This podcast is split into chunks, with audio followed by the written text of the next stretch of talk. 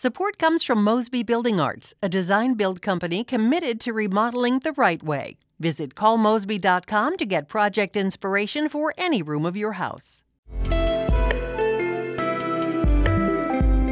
It's Wednesday, August 10th. This is The Gateway. I'm Wayne Pratt. One of the longest serving superintendents in St. Louis public schools history is stepping down. Kelvin Adams says the next leader will be dealing with some vital issues. There's some real challenges around supporting kids in this community in terms of the social systems that need to be there to support them. Adams talks with St. Louis Public Radio's Kate Grumke about his decision in just a few minutes. Missouri voters will decide in November whether to legalize recreational marijuana. As St. Louis Public Radio's Sarah Kellogg reports, the Secretary of State has certified a petition to get the issue on the ballot. Jay Ashcroft issued two rulings on proposed initiative petitions. While one addressing ranked choice voting did not earn enough signatures, the other, which seeks to legalize recreational use of marijuana, did. That means that voters in November will ultimately decide if recreational marijuana usage is legal in Missouri. Representative Ron Hicks, who has attempted to pass legislation legalizing the use of marijuana in the state, is not in favor of the petition. He says by passing it through a constitutional amendment, any problems that arise will be more difficult to address than if it was passed by the legislature. As it sits right now, the IP passes. You get what you get. You cannot change it unless you go through an initiative petition process again. The initiative will appear as Amendment 3 on the ballot. In Jefferson City, I'm Sarah Kellogg, St. Louis Public Radio. Three St. Louis police groups are suing the city over its new Civilian Oversight Board. The measure gives the nine member panel authority over police discipline and the power to issue subpoenas. The unions representing officers and sergeants in the police department, as well as the Ethical Society of Police, are asking a judge to stop enforcement of the law. They say it conflicts with state laws governing police discipline and civilian oversight boards. Mayor Tishaura Jones calls the board critical to boosting accountability, which allows residents to trust the police department. One of three former St. Louis aldermen facing federal corruption charges will plead guilty later this month. A federal judge has scheduled an August 23rd change of plea hearing for John Collins Muhammad. His attorneys indicated in July that a deal had been reached.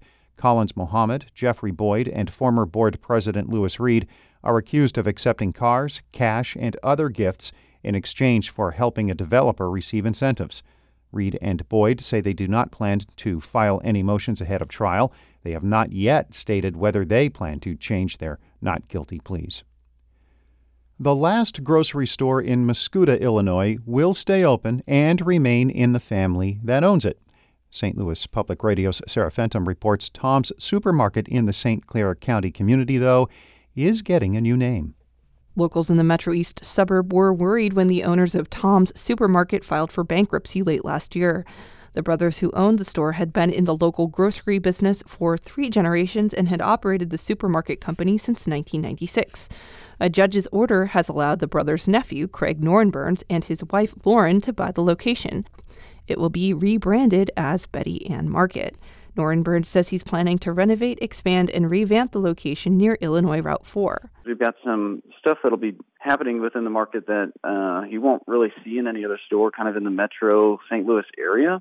Norrenberns says he plans to keep the store open during renovations, which include a potential juice bar and integrating tech into the business. I'm Sarah Fentem, St. Louis Public Radio. FEMA workers today will start going through neighborhoods in the region affected by last month's flash floods. Disaster service assistance crews will be in St. Louis, St. Louis County, and St. Charles County. All those communities are federal disaster areas. Workers will help affected residents apply for FEMA's help with needs like fixing damaged homes and paying for temporary places to live. They will also link people to additional community resources.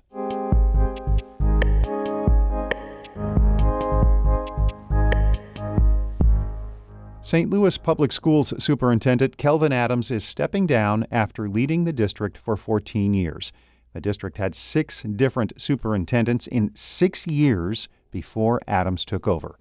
St. Louis Public Radio's Kate Grumke spoke with Adams about his time as one of the longest serving superintendents in the district's history.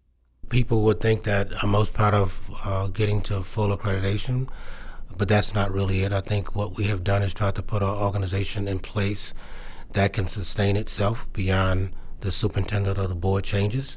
and there's some structures in place, and there's some strong leaders in place, and systems and programs that I hope will continue because I think that's really what this is all about. And what were your biggest challenges in this role? Well, I think the biggest challenge was unbelief, the belief that this could not be done, that we could not work together, that there was going to be infighting and all of those kinds of things. I think um, the Special Appointing Board came aboard and there were a lot of questions about their commitment to the district. Uh, so there were a lot of persons who didn't believe that a traditional school district could, could move in the right direction. What about some of the specific things that happened in your tenure, like, for example, having to close school buildings? Would you include that in your kind of lows in the time in your job? I think it's always difficult to talk to a community about making changes. And buildings are like a real person for communities. And so, quite frankly, uh, we closed about 20 schools. So that means 20 deaths occurred um, in terms of closing buildings. Um, that was a real challenge. Um, but it was a challenge that needed to be met because we were losing population and we needed to address that. One of the other big things that's, that, that talks to death as well, there have been over 150 students who have lost their lives who were in part of the St. Louis Public School District. So violence in this city is real and impacts us in a very real way and the communities that we support. So I think the, the, the of buildings and the depth of people um, are, are, to me, um, not equal, obviously, but both impactful in a way that how it impacts us uh, in this community. And so I think those are two big, big challenges. I think that I think we still grapple with in some way, shape, or form. And in that time, the city also lost pretty big population, and at the same time, enrollment declined. What do you think is going to need to change to reverse that trend? That is really the the best question to ask because um, I think that the um, there is an opportunity to try to galvanize dollars in a way that can best support this community. I think this current administration is working to try to do that. Uh, I am hopeful that there some can be some unique partnerships to leverage dollars in a different kind of way.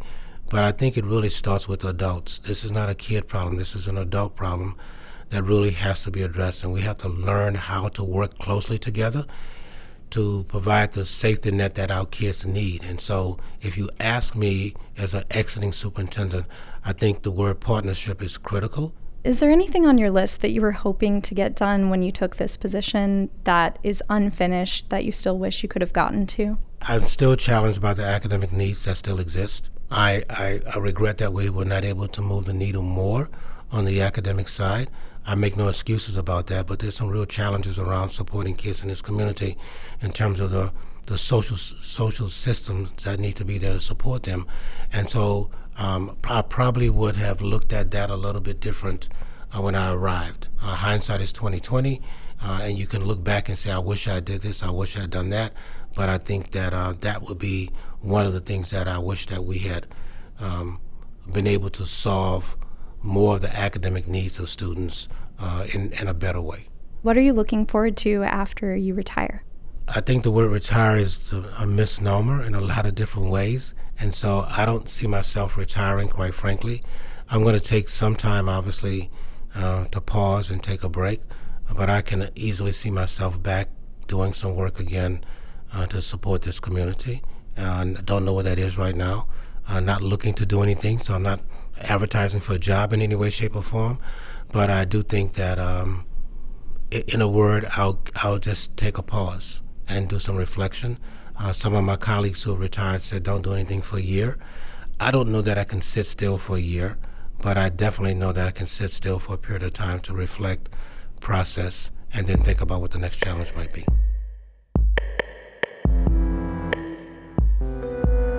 That was St. Louis Public Radio's Kate Grumke talking with outgoing St. Louis Public Schools Superintendent Kelvin Adams. Amy Mayer edited that report. The Gateway is a production of St. Louis Public Radio, a listener supported service of the University of Missouri St. Louis. Music by Ryan McNeely of Adult Fur. I'm Wayne Pratt. Have a great day.